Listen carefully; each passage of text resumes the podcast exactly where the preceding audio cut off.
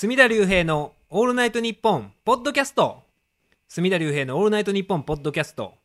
何回目でしたっけ？210アバウトそんなことも知らない人あもうね。あの今ゲストのあの超ビッグゲストが。えゲスト？ちょっと待って、えー。ゲストはまずいよ。ゲゲあゲストはまずですね。あ偶然通りがかっはいここはどこ？一体どこなの？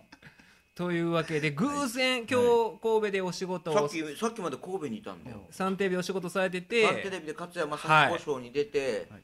そのまま神戸を立ったらここはどこ？新大阪？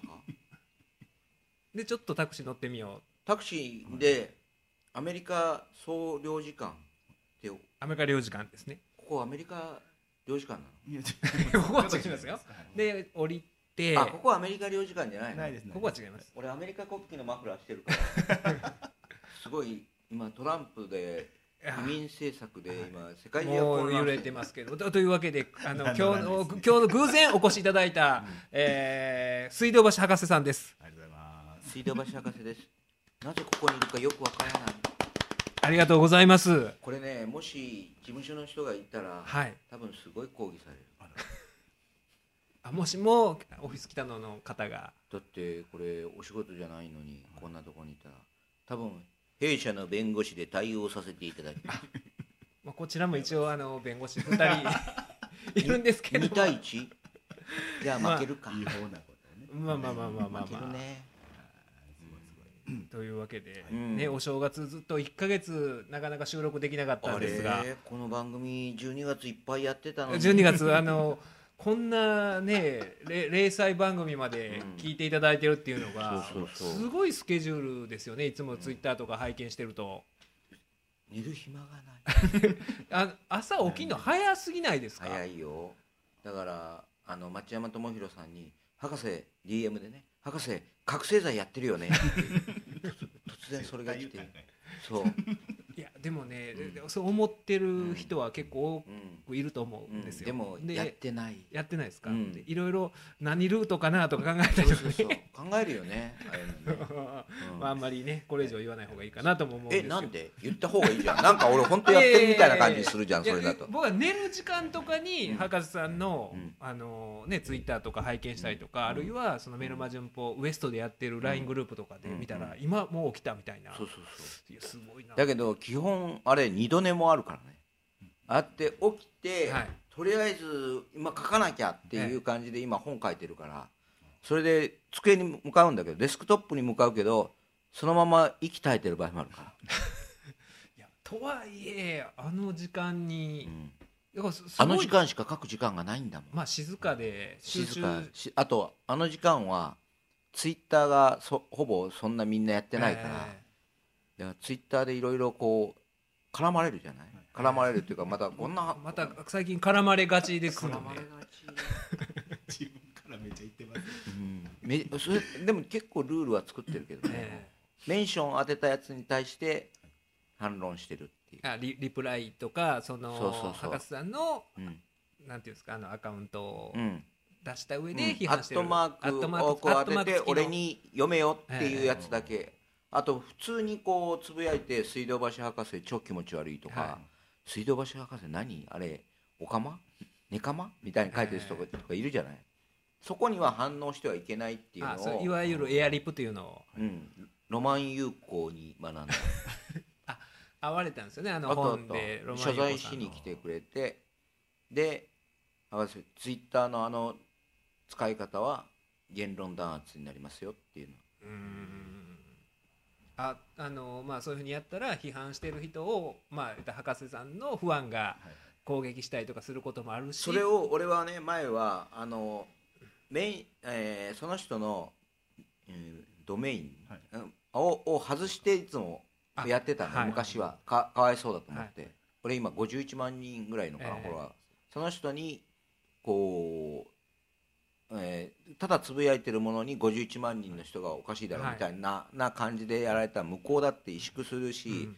そもそも何を言ってもいい言論の自由はあるわけじゃない、だからそれは別にいいわけじゃんだけどそれそういうルールを自分に課してたんだけど、えある日そのネトネトウヨを俺が叩き出した時に、それも外してたんだけどそれだとその人自身がどういう人かその属性が分からなくなるからあははは。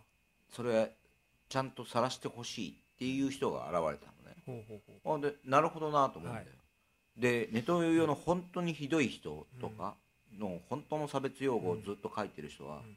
そのその人のタイムラインを追えばどんだけこの人はこうひどいことをリツイートしてんだろうっていうのが分かるじゃない。でその人本人も俺にリリツイートされると基本基本だよ。2日ぐらいで攻撃的なことがやむの。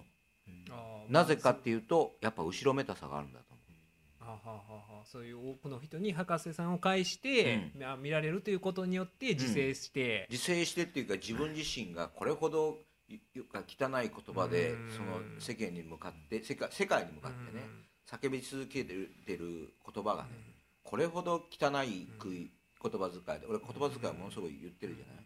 だから言葉遣いでやってるっていうさてめえとかさうん。なえーがそのまあひひどい差別用語をな並べるじゃない。ネットの人たちは。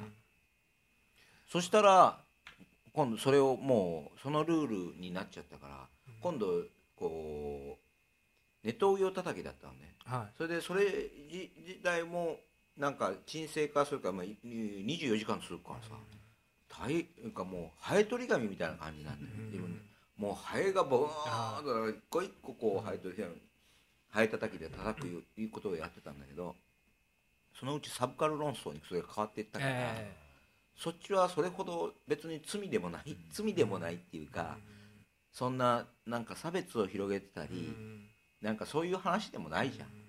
ただな何々が気気に入らないとかさ中森明夫が気に入らないとかさ、あの人は何の実績もないとかって、えそあのそういう話とをまた晒すのとまた違うじゃない、それはそうか。ロマン優子の言う通りだなって思ってそれはやめた。あのその博士さんのまあそういうふうに考え方変えられたのもまだ分かるんですけど、うん。僕もあの博士さんの拝見してて思うのはその何ですかね。あのそういうまあ汚い言葉を浴びせてくる人がいるわけじゃないですか。うん。まあ、それに対してうん。返すと、うん。なんていうんですかね。あのきうーんきもう汚いものをな言うの難しいな。汚い言葉に対して汚い言葉で俺は返さないから。あ返さないようにされてるんですけど、でもその汚い言葉が、まあ、相手の言葉で混じってるとなんか見ててね、まあきついもんがあるんですよね。かる。それであの他にも酒井若菜さんとかが、というか博士が好きな人が見てもから見てもね、俺のツイート自体がねすごく悲しいんだって、あーそうそう。だからやめてほしいってはい。言われて、そうか若菜ちゃんまで傷つけてんだと思ってそれをやめた、それまでは俺はあの炎上っていう焚き火に当たってるっていうか、えおう。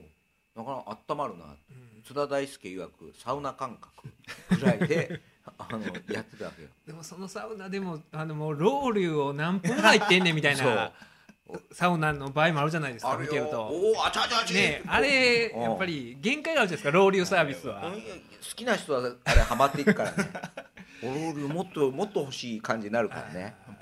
そこがね、そのごあの僕はネトウヨという言葉自体が僕ヘイトやと思うんですよ。あそれを言う人いるね。ネトウヨとか、うん。反知性主義とうん。うん。か、それ言ってう言う人いるいうね言葉はそれはそれで、うん。まあ言ったらバカって言うてるうんようなもんですか、うん。アホやとかって。うん。いう言葉も僕は同じように、あの使うべきじゃないのかなっていうのは僕の考えなんですね。いやいやだからそのそそれはねそそこの考え方を俺はそそういう人いうかもうすでに「ネトウヨ」っていう言葉で博士がくくってるのがおかしいっていう人がいるいるんだよ、はい。なるほどなんだけど。それでいつの間にか博士もパヨクになったね。っていうかねえかももともとパヨクが分かんない ん。だよ、そうですよね。パパヨクって、ななんパヨクそもそも知らないっていうさ、えそっからあのーもう本当そんなの読んでる暇ないのに千葉玲子の本買って。パヨクの本出してはりましたもんね、うん。うんそれをこう移動中に読んでんだけど、それを見てるこうたまたまリアルな人が、はいあ博士本当にパヨコなんだって。思うよねそれは、まあそれ余計な勉強。そう。うんだからそこがねそのあの博士さんとうあのツイッターとか拝見して、まあ、今までもずっとその博士さんのおっしゃってたこととか私もずっと聞いてて、もうあのほほぼというか、まあうん。さ賛同してるわけですよ、うんうんだから僕としてもその、まあ、酒井若菜さんがどう考えてらっしゃるか分かんないんですけど、うん。本当にもう博士さんの意見としてだけをやってほしいんですよね。うん。こう対立構造になるとどうしてもそういうネトウヨっていう言葉が出たりとか、なるほどな。反知性主義という言葉が出ちゃったりするんで、あの博士さんが例えばトランプに関するご自身の見解とかを抱えてるじゃないですか、ん。それはそそういうのをだけでいいんだけでいいんじゃないかなと僕は思うんですけどね。ジョジョージ・マイケルが死んだ時にね、はいあの西寺豪太君がジョ,、ジョージ・マイケルあのワムの本を連載してたじゃん、えあの俺のメルマメルマ旬報旬報で。でマイケもともとマイケル・ジャクソン、えか彼え書いてはりました書いねてやるの。でもうそのもうちょ直後にね亡くなったっていうのは直後に、はい。西寺豪太豪太君がデスデスノートになったみたいとかってあ書かれてましたね。書いたのねそしたら西寺豪太君に年末に会った時に、はい。リアルに怒ってたからねあでいや豪太君俺と豪太君の中で、あえ。そんなに本当に怒怒ってる子っていうこと自体がよくわからないってなどうしてですか？って言って、それは浅草キッドは死を笑うっていうのを常にやったからあの漫才でし亡くなった人がいたらそれをすぐに時事ネタでやって、えそれをこう死死自体を笑い飛ばそうとして、そのジャンルをやったからやっぱそういう反応がやっぱ漫才師的にあるんだっていうのを言って言ったのね。えはい。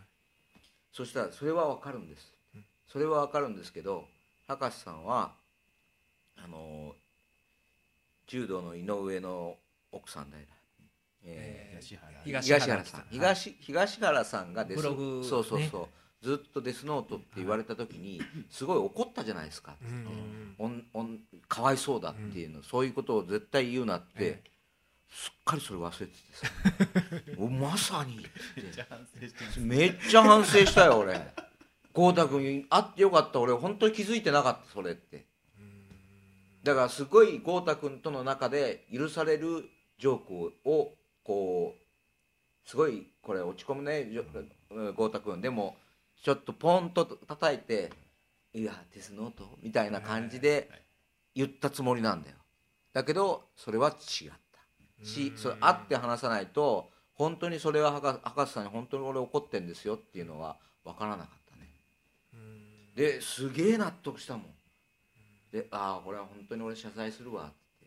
自分で気づいてなかった。そこをそういうもんだね。でも人ってね。あなんかそれであの豪太さんのファンの人からこれはおかしいんじゃないですかみたいなツッコミも入ってましたよね。なんかね。フライで。うんうん。それちょっと分かんなかった意味が。あそれで俺はいうか死死を笑う仕事だみたいなことを書いたのかな。自分の中ではそういう気持ちがあったね。僕はでもねその浅草キッドを見て育った人間としては、あのそれですのを取って票するのは全然いいかなって思ったりもするんです思ったりすけどまあまあでるんだけもその当ど事者豪太君曰くそのデスノートっていう開始そのものが第一次発想で面白くないじゃないですか。うん。その通りっていうさうん。まず一番最初に思い浮かべる言葉じゃん。はい。それそれがやっぱもうちょっとひねってないと面白くない。なるほど。その通りだ竹内先生がうん。ルー・リードがうん。3年前に亡くなったのに、何日か前にルー・リードが亡くなりましたって急に ツイートするっていう事件もあったんですよ。ほんで関係ある。竹内竹内先生はパラレルワールドを生きてんだよ少しねみんなみんなとちょっと違うの世界がうんあのね、ほんで僕ちょっとあれってあえルルーリードえっとそうやったっけ？生きてたっけ？って思って思わずリツイートしてもうたんですよ、はい。でもあれあるあるあの考えたら3年前に亡くなってはって、ほんで実際ねいやもう3年前ですっていうツッコミが入っててそれに対して竹内先生が「あもう3年になりますか」っ て完全にその自分の間違いをことして明らかに間違えてんのにうん。分かって3年後3年も経つけど振り返ったみたいなのね。されてて。あのさあのツイッターのタイムラインのはい。時差に気づかない時あるよね。この人は3年前のやつを俺もやるんだけど、はい。これをもう一回リフレインさせたいっていう時に時系列の順番じゃないものをやる、えその時に初めて見る人は「え今こういうこと?」えうん。ってなったりするじゃんあの竹内先生がなぜそのうん。3年前のそのルー・リードの「コニー・アイランド・ベイビー」でしたっけ、あのサイキックのエンディングの曲やったんですけど、ねなんかすごい感傷的なツイートをされたんですけど。そこも含めてまああの面白いんですけど。そんなこと言ったらさは「ん？ちょっと待ってよ」そういえば昭和の笑いの王あの林家三平死んだの今日だなとかって例えばいはい。思って林家三平死去とかっていうのをさもう自分で覚えようと思ってリツイートするじゃん、はい。そしたら「ん？林家三平が死んだんだ」って思うからね。まあまあまあ。三平こと一平が、まあまあまあ大学まあまあうんそうですようん。危ない危ないこういうことはね本当にその何ズレは、えあのーそういうネット空間とリアルがもう今並列して進むじゃない、うん。だからそういうことが起きてくるでもそのね本当には博士さんとかそれこそ竹内先生とかが、まあ、竹内先生僕あの月一でイベントやってるんですけど、もうすごいね今の政治を憂い入れるというか嘆かわしいという形でよう喋らはるんですよ。うん。その辺が、うん。その僕ら25年前に、もうね言うたら、あの第一チンコ二郎、うんなんて呼ぼうかっていううん。命名を言い合ってた方々が、オメットさん。それは女性の方ですよね。うん。亀清水ね。亀清水が、うん。あのカウパー四川駅ででバルトリン四川駅がオメットさんっていうことをおっしゃってた方々が、そういう今の、なんでしょうね状況に危機的状況を抱いてるということが僕としてはなんかね辛いというか、うん。博士さんとか竹内先生までにそういうことを言わせてる今の状況っていうのがねもうやばいなって思うんですよ。今もっとやばいこと起きてるよ。今出版界の一番やばい問題が夫のチンポが入らない。これが面白いと評判面ですよね。白いっていうより売り上げがすごいのだから不走者から出たんだけどこれはこれが1週間で多分最初でも3万は確実に売れてるのね。へえすごいですね3万っていうのは。ということはブランチで土曜日の王様のブランチね。ブランチにおブックランキングがあるじゃん。あなっちゃう。ん、だから夫のチンポが入らないが入らないとおかしいんだ ほんまですよね。よ、うん、でしょ？であ夫のチンポが入らないが入ってきましたとかってそのはい。ちゃんと女子アナなりあそこうのブランコ？そうですよね。ブランコなの？あれブランコって言うんだっけ？ブランコが言うんですか？ーそう。優香で止まってますからうん。いやいやあそこにいる え女の関子やってないんです関西やってない。んだ。あれブランコだっけ？ロッテ？か。ロッテのブランコちょっとしてごまかしてた。違う。いや違いますよ。飛びすぎてブランコブランコ,、ね、ブランコが。ブランコがはい。ブランコがチンコチンポをチンコっていう話を。夫のチンポが入るか入らないはいかっていうのが今一番気になってる。今の世の中売れるね。いやもうそそう。夫のチンポが入るか入らないかを売れる俺。いやでも今ねあの移動する際にお持ちの本だけでこれ1234567冊を脱持って。超重い、読むの早いんですか？早くない。だってまだ罪の声 そうですよね。あのこれ正月にもらったんだっけ？あのね今年あ去年のだから夏ですよね。8月にうちに遊びに来られた時に塩田さんかうんら本人からもらって、ね。でもすっごい丁寧に読んでこれなんそうですでこんなにまあ俺が読む本の中で面白いと思いながらこれだけゆっくり読んでる本って 本当にないんだよ。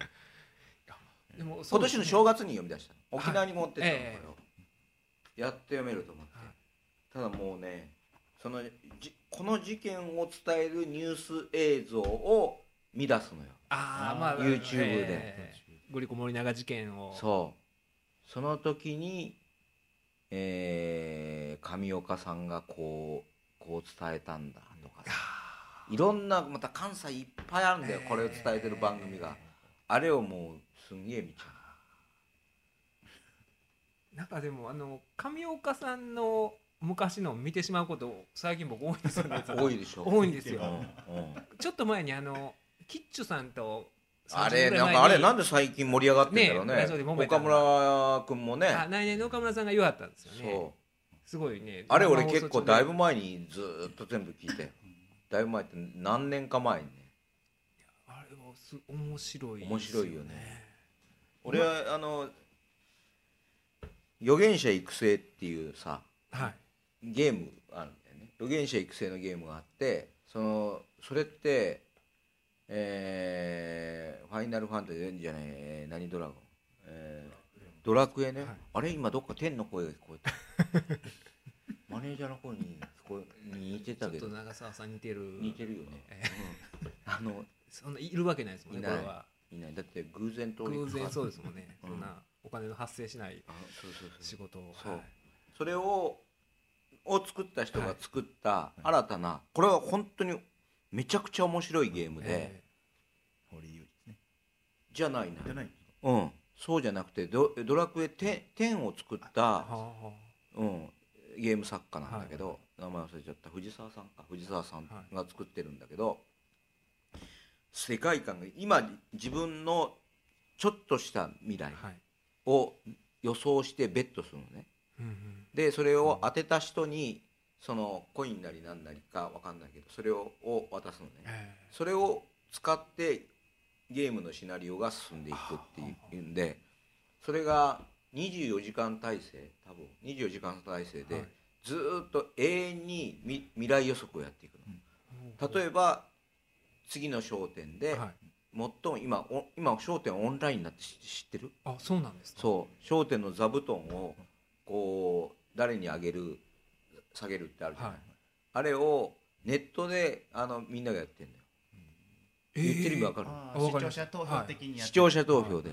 それでい。つもあの三平がゼゼロ枚になるう。んそれはシビアですよそうねシビアっていうかリアルだよねっていうさでもう視聴者もそれ面白がってんだよええ完全に。えでそそれを次の週は誰が一番座布団を取れるかっていうのを4択？5択かあれ？5択 ,5 択で予想ししたり、ええあの駅箱根駅伝の優勝校を予想したり、はい。で最後最後の選択肢は必ず、どこも優勝しないっていうのもある、ええ。なぜならば開催が中止になったりすることもあるじゃん、はい。だから全ての選択肢の中のもうもう一つもある、その開催されないみたいなことも予測の中に入るから、えでその話のな何聞いて何が面白いと思ったかっていうと、俺は競馬やらないじゃん。えはい。でなぜ競馬をやらないかっていう理由は竹内先生が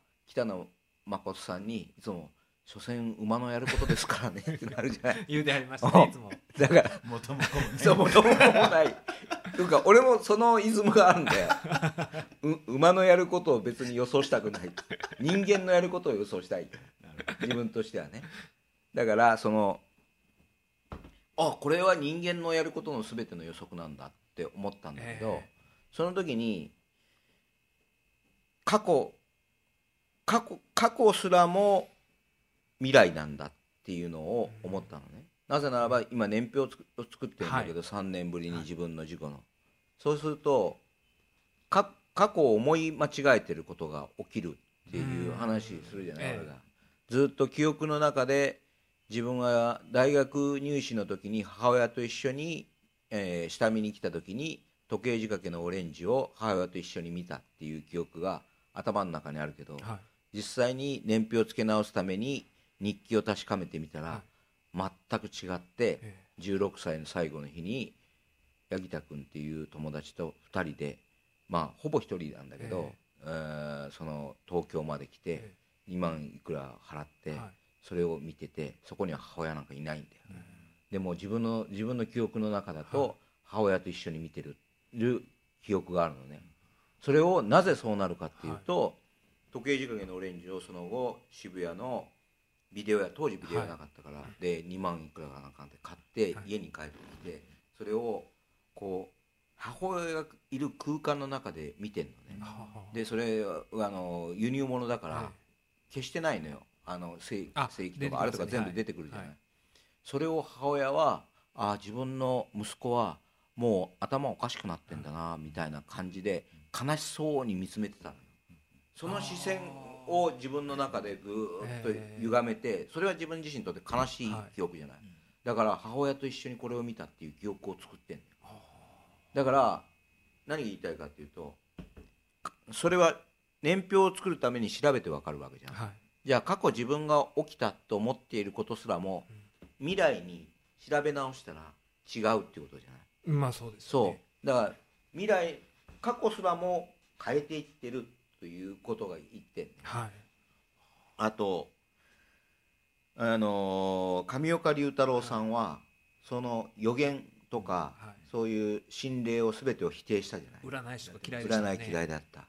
それでそういう占いができるこれもう具体的にもう YouTube にあるから俺の記憶とまたちょっと違うだろうけれどもおばさんかなんかを呼んででお前未来予想できるんやったら俺が今お前を殴るか殴らへんか当ててみえーあありましたね。はい。それでえ俺の記憶でまだえほん正確なそっち見てね。でそしたらおおばさんなりが何なりが上岡さんはあの優しい人だから私をあの殴るなんてことはないですって言ったら思いっきりパーンって引っ叩くっていうさ。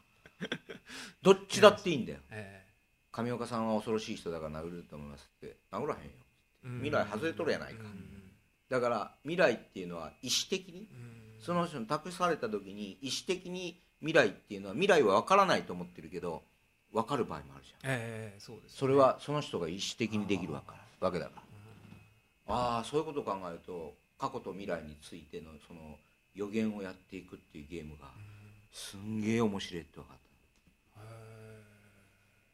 これはねだけどアプリなの。無料アプえリなの、え無料アプリだけどそれを始めたらとにかくそれもう全く眠れないんだよ。なぜなら24時間連続して次々と未来予想の問題。が出るそこで俺がでは来週のブランチで夫のチンポが入入らないはブックランキングに入るでしょうか入らないでしょうかっていう問題を出して自分で問題を作るんですか？それはなんかあの作ってください。ってえーそのコーナーでなんか勝負をした時に、うん、そうそうなった。いやでもほんまに僕も数時間前までこの自分の事務所の部屋に博士さんがおいでになるっていうのはうん。予測できない。予測できないことで。うん。数時間でもないよな。もうほんま直前ほんまに数数時間この2時間ぐらいの話この2時間だよ、ですもんうねん。だって俺新幹線の切符わざわざ買い替えたんだからね。あそうなんですか。そう。なんか、うん、回数券のやつで要は途中下車できると思ってたら、はいはい。それできないって言われて、あ新幹線そうですよね。払い戻そうしええ。そう。それは俺はよくわからない俺の移動移動は全て俺じゃなくて、うん N マネっていうマネージャーいるんだよそいつここにはいない。ここにはいないから、はい。そいつをやってるからでもなんかだんだん深淵な話に深淵の話は これはすっごいずっとローな感じ。重い。話じゃあ面白い話しようか沖縄の方。沖縄のおっしゃってた、うん。朝おえー1月1日ライジンを見てあーその12月31日、さあってお起きたらもう沖縄旅行だって、ええ。家族旅行だって言ってで羽田空港に着いたでその時にこう待ってたのね搭乗をえちょっと早めに行ったんでいつも。あの乗り遅れそうになるから、そしたら目の前って言ってもまあ俺の10メートルぐらい先にはい。登場しようとして並ぶ人がいるじゃん、うん。そこにこうシルエットがこうハットをかぶって、はい。コートを着て、マスクをしてる人がいるの。ね、ジャミロクワイみたいな。懐かしい。あのジャミロジャミロクワイのシルエットでジャミロクワイのシルエットをしてる人って今時なかなかいない。え まあまあそうですよね。で覆面をしてるけれども、はい。白いマスクをしてるけれど、姿格好は全て西野君なあキングコングの、西野君いつもしてるじはいあの感じあそうですよなんか長いの、うん。う上のあれアウターを羽織りがちですよね。そう。それであのタイガーマスクのミスター X 的な帽子をこう山高帽的なのをはい。はい。かぶってるじゃん、はい。うん、これはそれ子供たちは周りにいて、ええ。ま、ママかみさんもいてでそのちょっとしと遠いところにいて「あれ西野かな?」って言ったのね。はい。子供たちにもママにそしたら子供たちはちょうど年末にレコード大賞を見てはい。西野カナがレコード大賞を取ったのをこうすごい印象的な記憶にあるね、はい。それで西野かなあ。西野カナじゃないって話であれは西野カナじゃない西野カナっていうの。そのちょっと西野カナで、はい。い、や違うよ。西野カナじゃなくてかなっていう。うんかなっていうことだよっていうので、でちょっと湧き立ったの、面白いその用語がそれで、で「いやキングコングの西野だよ」って言って、そしたらじゃあ子供たちが石膏みたいな感じで、うんそうやって見に行って。え子供たちにはバレてないじゃん、俺俺が行くになぜ行かないかっていうと、それがたった一人で並んでて、話しかけるなよこうオーラがすごかったのよ、芸能人のマネージャーもつけてないから、はい。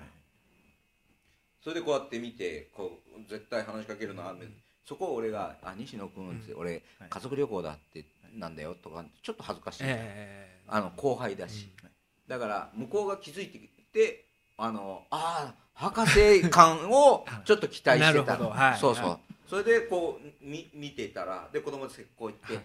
ちょっとわかんないって確かに似てるけどみたいなのこうやってでママって顔面認識能力のものすごい高い人なのね、がじゃあ私行ってくるわってスーッて言って帰ってきて「パパ違う。あれ絶対違う」って、うん、あそうなんだって。ママが言う限りはこれは違うなと思って、そのまま飛行機乗って那覇に着きました、はで1泊目が国際いえ2泊目3泊目えーはあのーブセナテラスの泊まったのね、そそうじゃなくてブセナテラスってわかりあの那覇よりかなりに北側になるから、で最初はなそのそこは取れなくて、最初の1泊だけ国際通り沿いのホテルに泊まったのね、はい。でそれが国際通りのそのメメイン通りなんだけど中のねその一番端っこにあるのね。でそこに泊まってでその多賀さんっていう、まあ、瀬戸内海放送のの人で毎年沖縄行ってる人いるのね。はい。でその人に連絡を取って、ちょっと今国際通りにいるんだけどここら辺で沖縄のもの食べたいから、うん。これね一番美味しいとこ教えてって言ったらその住所を教えてくれたのね。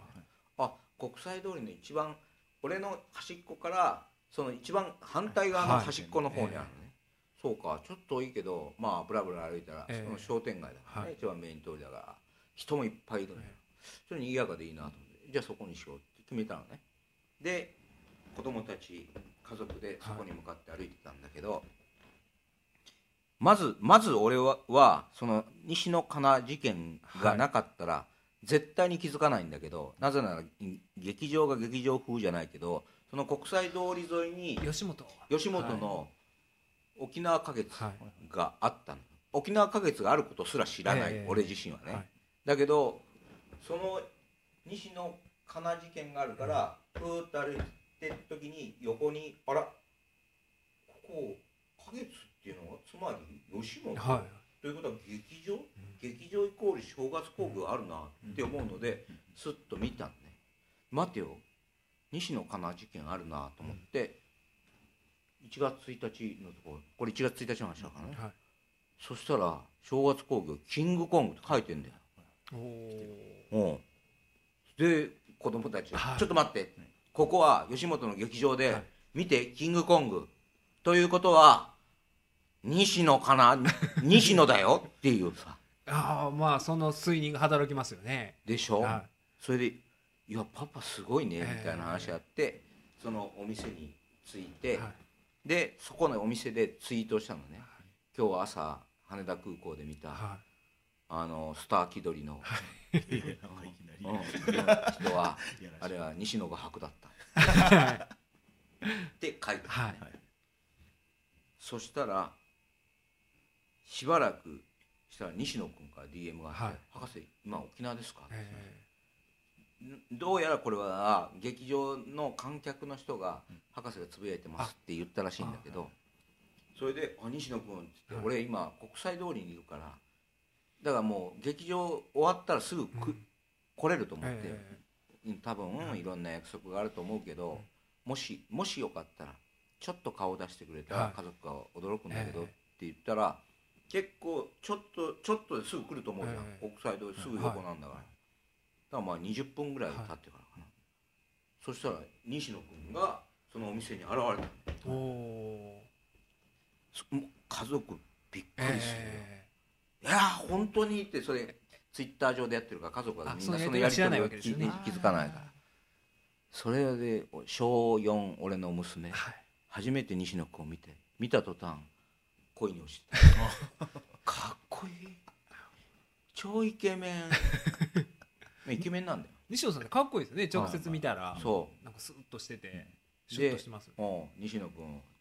朝見たよ。って言って、でなんあのーいやいやいやって西野君はこの時点だと自分が登場したの見られてると思うじゃない、えそれであの一連の俺のツイートあると思うじゃない、でもあれなんだねって。あのちょちょちょ時間かかったねここまでって、はい。い、やちょっとホテルに帰ってたんーですよ、え劇場終わって、ホホテル帰ってそこで博士の一連の流れが全部分かって今今ちょっとはタクシーできたところですって。じゃあ着替えたんだねって言ってそれはなぜならばあのジャミロクワイがのコートがはい。デニムのコートだった。デニムのコートじゃないね。ないんでみたいな、えしかも青色のコートはい。で、あと帽子もかぶってなかった、ぼあれ？っていうかいや僕このこのままですよって。こう ここでこうやって来ましたよこのままで来ました。えもうそ最初からそうやったと。そう。ん？じゃああの西野カナカナ事件で西野を断定したのは別人だった。博士さんそういうの多いですよね。あのパンタ事件しかり偽パンタ事件しかりすごくない？すごいですよ。よね逆にすごいですよねその最初に見たのが西野さんだったっていうことよりも、うん西野さんに そのにエセ西野さんがいたことによってこう本人につながる方がすごい話ですすごいイン話ですスピレーションはあったんだそう。間違ってたけどであれは一体誰だっていう話。いや知らないですよそんないやだって本当に芸能人でしかないんだもん。あまあまあまあ普通の人じゃない。あそれでパンクブーブーのもじゃもじゃじゃない方大村君？あパンクブーブーじゃなくてあっちですよねあの、えー、違う違うええーと。でえ？ートータルテンボス。トータルテンボス、はいトータルテンボスの、はいはいはいあーはいはい。あのトータルテンボスのもじゃもじゃの方って言ったら、もじゃも今もじゃもじゃじゃないんですよ。両方もじゃもじゃじゃないんですよね、そう。あそそっち側だったんですか、藤田うん。藤田さん、はい。そうか藤田さん、藤田説があるんだけどその次の日にちゃんとまだ劇場あるからはい。何、その3日間かなだからあの弾いてもらったんだけど、多分違うらしいんです。あそれも違うんですか？そう。で今誰だ誰だっていうのを公開そう いやすごい元旦からすごいすごいでしょ。それでそのまま西野君と食事して家族って、はい。い、や西野さんって超優しいとかって言いながら、でじゃあちょっと俺西野君と飲みに行くわ。って、えで家族いや僕じゃあ送ります。ってまた行きに来た端っこから端っこの道を西野君と共に帰ったんだけどもう国際通りを歩けないぐらいの人だかりになるんだよ。西野だ西野だっつって、えスターだからそれで俺の娘のその日の日記がねパパと通った時は誰も誰もっていう本当にスタースターってああいうもんだなっていうのを書いてある。悲しい。自分の娘またでも西野さんあの絵本の件でいろいろなってちょうどね絵本のあのし話をした時にそれ無料でなんかネットで見れるように。えーっとねその1月1日はあのあの領収書を見せた時書い。てあー自分で何千万かそうそうそう。2000万ぐらい。3ぐらいかな。買ったんですそうねそうそう。その領収書をやったえ西野公論っていうの出た時で。ええ。それもその話もママとしてたんえでちょうど空港で。それゆえに西野のその話もまあその飲み飲みに行った後そこでまあいろんな話してしてんだけど。そこで印税の話もしてんだよそれが印税ゼロのあの今お金からのフリー宣言だっけ、ええ奴隷奴隷からはい。おかのあのああの話につながっていってんだよ。話の。でねなんかいろいろ賛否両論というかねなってますけど僕でもあれはその電話がかかってるんですけど西野からじゃないさすがに全く。あの面識ない面識上一回だけなんか番組に出たことはあるんですけどでも僕どうもねその博士さんは当然西野さんのやり方というかああのなんていうんですか方法論はまあさ賛成というか。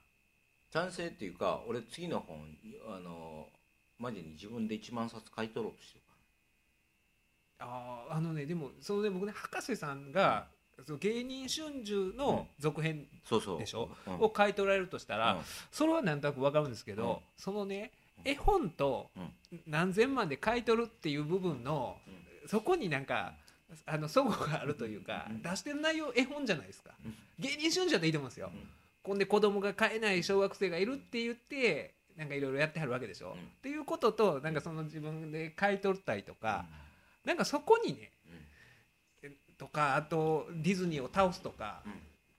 ディズニーを倒すっていうえ絵本を描くという作業との間のこの、なんていうんですか。違うんちゃうかなとか思うんですよ、うん。絵本を描くって思うじゃん。はい、でもなんていうのかな。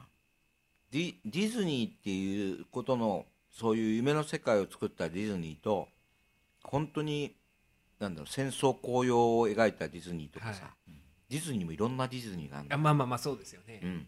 その西野さんが言ってるディズニーはそういうことも含めた大人のそのなんていうか そのそろばんづくなそろばんづくな、まあ、ことも含めたディズニーなんですかね。結局。最終的にはね。ねえだからそうやとしたらすごい面白いなと思うんですよね。なんか。でも結果的にはそうなってる 結局そうなってますよね。いうよりだからほ本が売れなかったら要は自分にとってあれじゃん。け結局あの2000万出して1万冊買ったけど、そしてす一番最初の批判はあの本屋の仕事を奪ってるみたいなの。ええで西野君もちゃんと反論してたけど、はい。え奪ってます？今24万部売れてるんですよ。って1万 ,1 万冊僕が買い取ってその分はうそうかそうなったかもしれないけど、いだから24万冊だったら 24, 4倍仕事をこう増やしてませんか？ってその通りじゃん。そそれがだからその通りなのかなっていう、えなんで？それ俺理屈的にはすげえ合ってると思うけど。あの問題なのは西野君がお金にならない仕事をしているひ人クリエイターのの人をも価値がないみたいなこと書き方をしてるのはあれは問題だ読みようによってはそう。ねなうかそのお金縛られてるかのごとく、ん。その人を、うん。まあ揶揄するようにも読める。本人はでもそうじゃないとはそうそうそう、う。ん。そんなそれは本当にそうじゃない。うん。そこにカチンとくる人がいるって当然だと思って俺はそれその文面はなんだ俺も俺も反省したとかなんか書いたよねあ書いてらっしゃいましたよね。そうそうそうそうう。ん。今何分ぐらいまだ43分。まだ43分、うん、正月からぼ僕もちょっとね正月に、正月あの元旦に起こった出来事なんですけど、うん。そのちょっと遡るんですけど、僕はあの去年の秋ぐらいから吉本も一つ窓口になってもらってるんですよ、うんうん。でその中で最初に吉本にあのマネジメントしてもらうってなった時に、うん。その吉本の人からうん「住田さん吉本でやりたい仕事ってあったら言ってください」ってうん。言われたんですよ、うん。であの僕が言った2つ言ったんですけど、うん。1つがあの文枝師匠の湯豆腐食べ比べ大会っていうのを文枝師匠が43年にわたって京都の湯豆腐屋さんで司会をなぜかされてるっていうのがテレビとかラジオとか一切関係なくやってはるのがあってそれに出れないかっていう、自分がね。自分が、あの吉本枠ありますと。うん。食べるエントみたい食べ食べる。そうそう湯豆腐食べ比べ大会で大食い大会でいつも社員が出ててあのあれですよガキ使のいつも年末のんで、うん。松本アウトって言って、はいあの藤原さんっていらっしゃるんですか、あの人がまだ偉くなる前にいつも出てたと。今偉いんだってね。すごい偉くなってはって、うん。であの人がなんかもうさすがにそんな大食いしてる場合やないやろっていう立場になって最近エントリーしてないと、その枠どうですか、みたいなことを一つ言われて、うん。でもう一個がうん。その僕が巨人賞弟子ついてる時にいつも生活笑百科に出入りしてて、でそれも一つの僕が弁護士目指すきっかけになった部分もあるんで、笑百科将来的に出れたらいいですよねっていうような。あれ一人でも出れんの？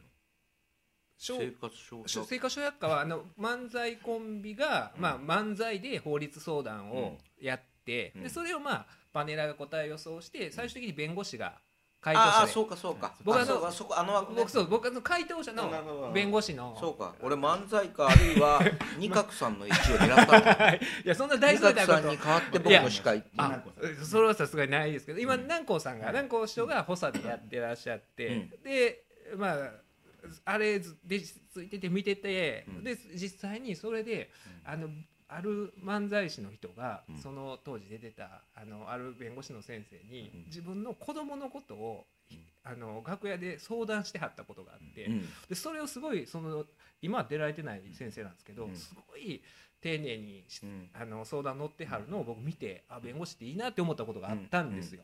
でだからそういういろいろ思い入れっていうのがあるんで、あのもう結構でも年配の先生が多いですよねあの生活小百科って、今は分かる。今はちょっと若返ってるんですけど、うん。あのもうそうやって入れたらいいなみたいな話。話いいけど君たち二人はすごい弁護士に注目してんだね。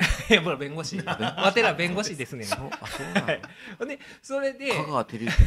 てるえなん照ですけど。江なんだ。バッタモンでで言うてたら、うん。あのしばらく経って去年の11月ぐらいに、うん。その吉本担当者の人からうん。電話がかかってきてうん「すみませんあの11月28日の夕方空いてますか?」って言われて「ああ空いてますよ」って言ったら「よかった生活跳躍入りました」よかったって僕も言うてたんで、ああ嬉しいなって思って、ほんであれってあの BK NHK の大阪でスタジオでずっともう何十年にわたって収録してて僕ら弟子の時もいつもあこういあの大阪の NHK 行ってたんですけど、であじゃああの谷町4丁目の、ね、大阪府警本部の向かいにあるじゃないですか、いやあそこか 5, 5時ぐらいやったら間に合うなって思ってたら、あのじゃあ11月28日月曜日に5時に祇園花月に入ってもらえませんか？って言われて、え？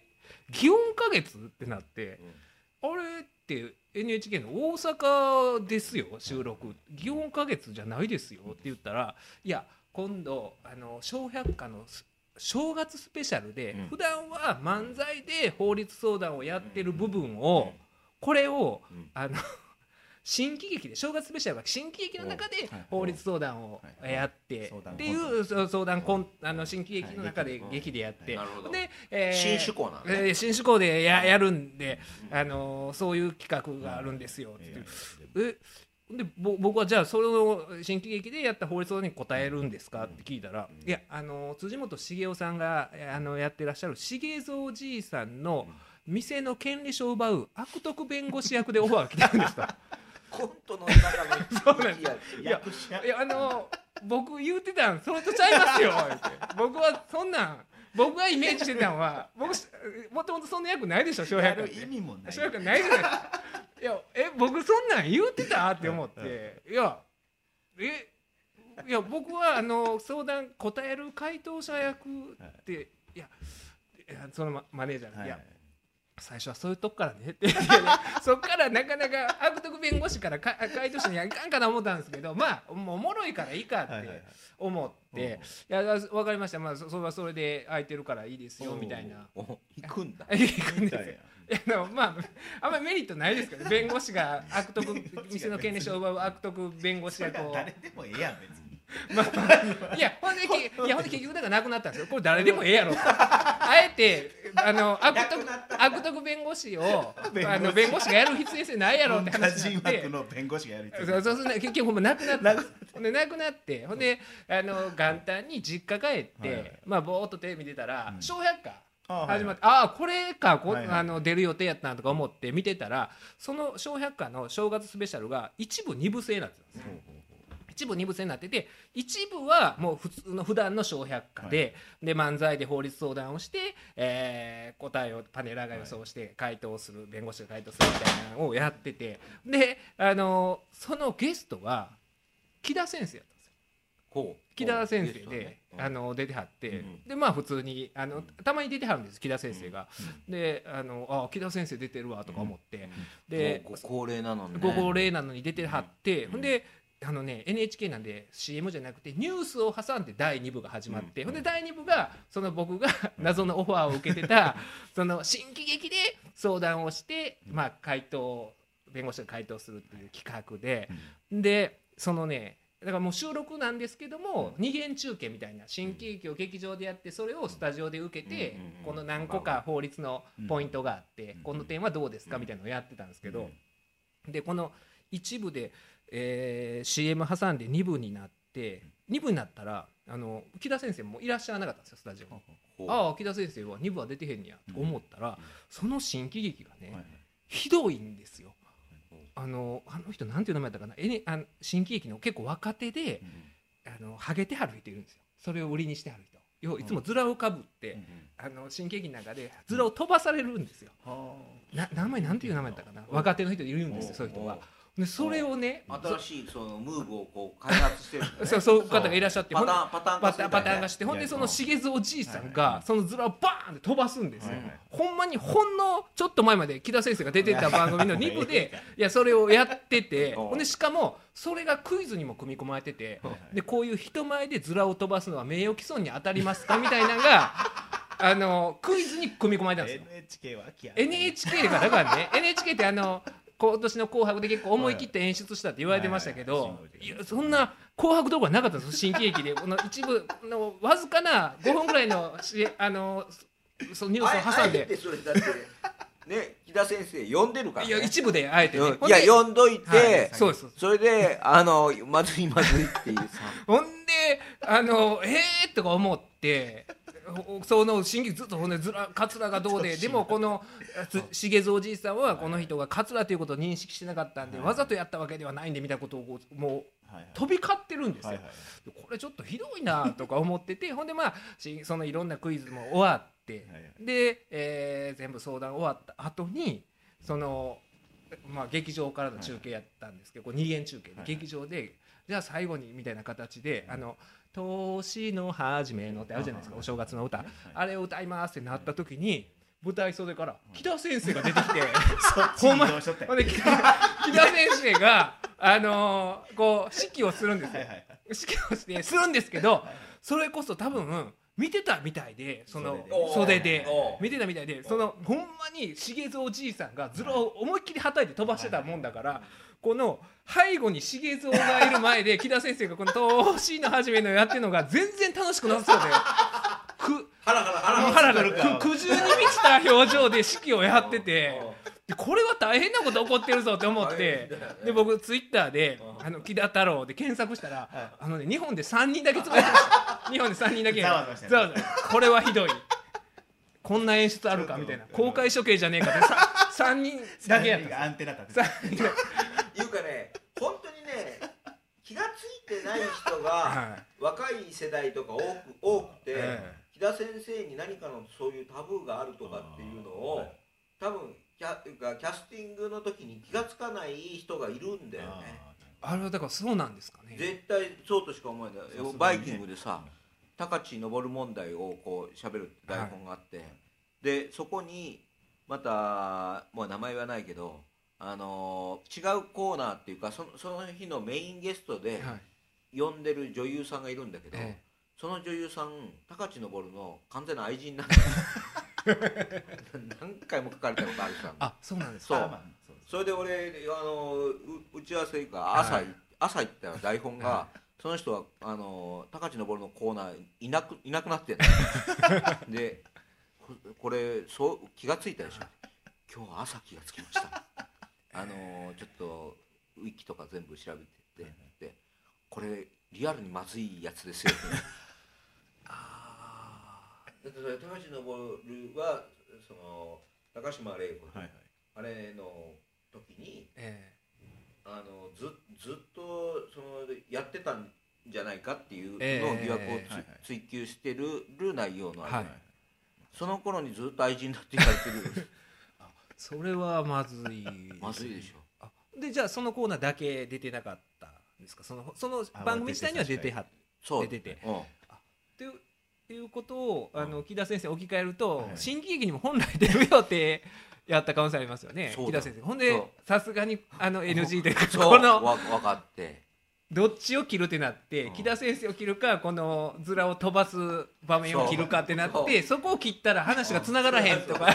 木田先生に見せへんために移動させたんじゃないそのからそういうこと。で本当さあれは『アメトーーク』でさ俺はい。700系芸人っていうので出たことあるのね、えその時に企画自体が俺なのね、あのはい。企画プレゼンで俺がやったから、だから打ち合わせの時にあの700系芸人って概念っていうのは東京から大阪間に移動する芸人はたくさんいるから、はい。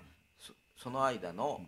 そういろんな出来事が起こるはずっていう、うんそのあるある、はい。でたまたま隣り合わせた人が誰々みたいな話が絶対あるからってい。うので集めてやろうって時に、でもこれ企画を面白くするには絶対必要な人がいてそれはてっちゃんが必要だ、えそうしないと企画がこう盛り上がっていくか深くなっていかないから、絶対てっちゃん入れてくれっていうのを打ち合わせの時ずっと言ってたの、はいそしたら本番に出川君呼んでんだよ。え てっちゃんを。てっちゃん。それで俺も今で出川と思ってまでしたうん。いや違うてあててっちゃん。鉄道。鉄道オタクはいはいねで出川君も「いやいやいやマジでマジで俺大阪とか全然仕事ないし」確かに大阪の番組見た見た俺基本的に新幹線あんまり乗ってるじゃないのにいやスタッフから「あの博士さんが絶対マストで」って言われて 俺も博士さんに言われて「これ断れないじゃないですか」って言ってそう。まさかそうだからもうリリアルに晴れなんだよ。そうそういうあ気がつかないっていうかそれはもうずっとてっちゃん絶対てっちゃん必要だからって、ええ。これもうてっちゃんがいないとダメだからって言って だって大阪に行ってる芸人を呼んでんのにさ もうそう趣旨から考えたら ありえないじゃん。わかりますよあねあるんだよそういうことが。たけしさんの番組ではい。昔あのおすぎおすぎを発注してたら、はそこに大杉さんを発注してどどの大杉さんヤクルトの。いやこれ大杉カツオそう。月に向かって言ってる。そう。それそれがそうそうそう。クイズ番組で大杉がいるんだよ。でなんで大杉がいるのかさっぱり分かんないじゃん。でそれはたけしさんが「いやいやこれ間違えて」っつってあの俺おすぎって言ってんのに、ええまだ喧嘩する前ねおすぎといろい。ろはいはい。そうそうなる前に。でおすぎで発注したのに大杉大杉さん呼んじゃったっていうさあの数学者の誰でした秋山仁秋山仁秋山仁先生に九州の中学公演頼んだらああの秋山浩二が来た。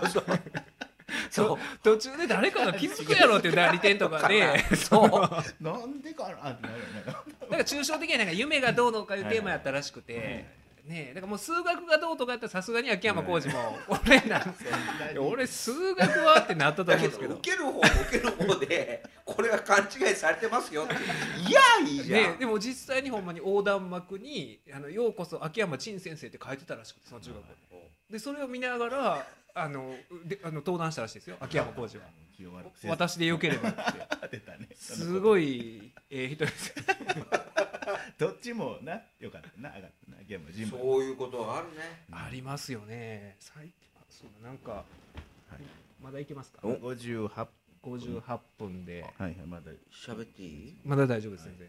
でね沖縄行って沖縄事件。うん、その西野君を待ってる間そのレストラン食べてる時に、俺はトイレ行ったのね。それ家族が見えるとこすトイレがね。それでスーッと入ってた入っていったらそこが女子用だったの。はい。それで俺わーっと出てきて「パパまた間違ってる」っつって、家族で「もうもうパパもう分かんないのそれ」っていうの、よく怒るんだよ最近。だマークが。いや分かんなくなるんだよね。そので確かに分かりにくいマークの時もあるんですけど、まあまあうん。それが1個置いといて、はい。で沖縄のホテルブセナテラス。はいに行きました。それでそのその日のねあの温泉いうか大浴場があるっていうのは、あの条件だったから大浴場にみんなで行くんだけど、はい。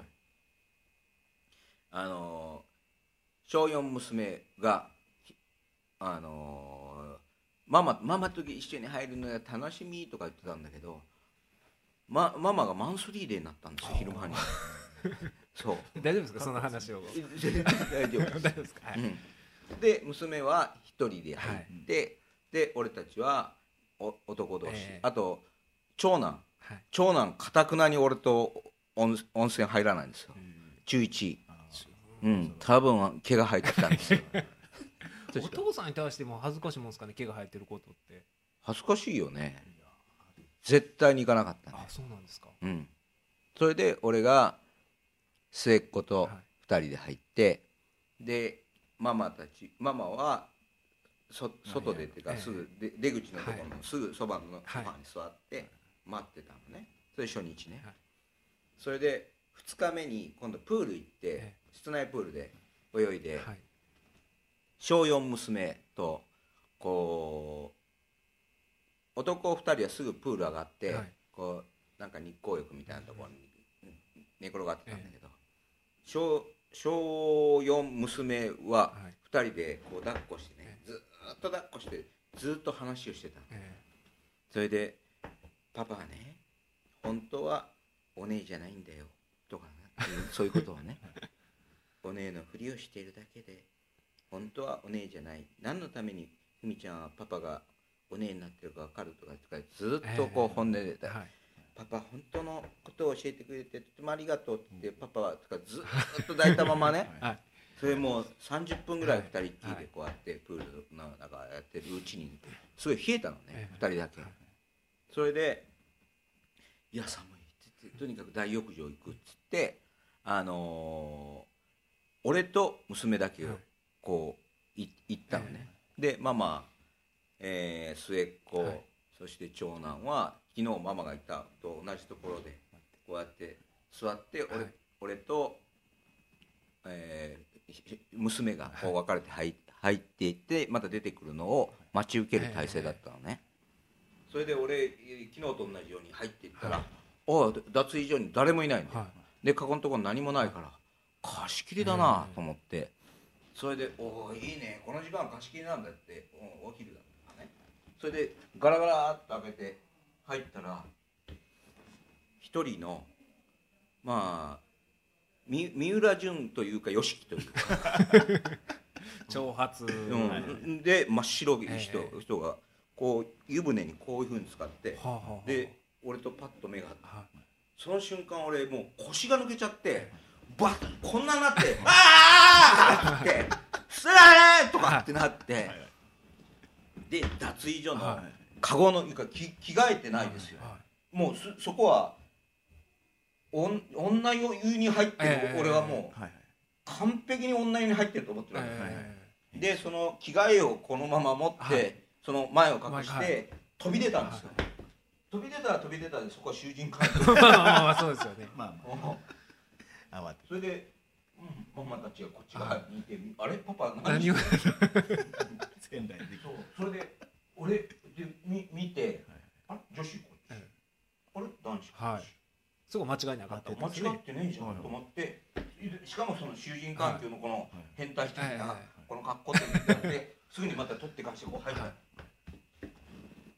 でもと思いながらまたガラガラっと開けたら、その YOSHIKI か三浦君 YOSHIKI に近いけどねええ。あの年齢的にはさ、でその人とずっとあ会ってじーっと凝視して、その人が「ロン毛ですいません」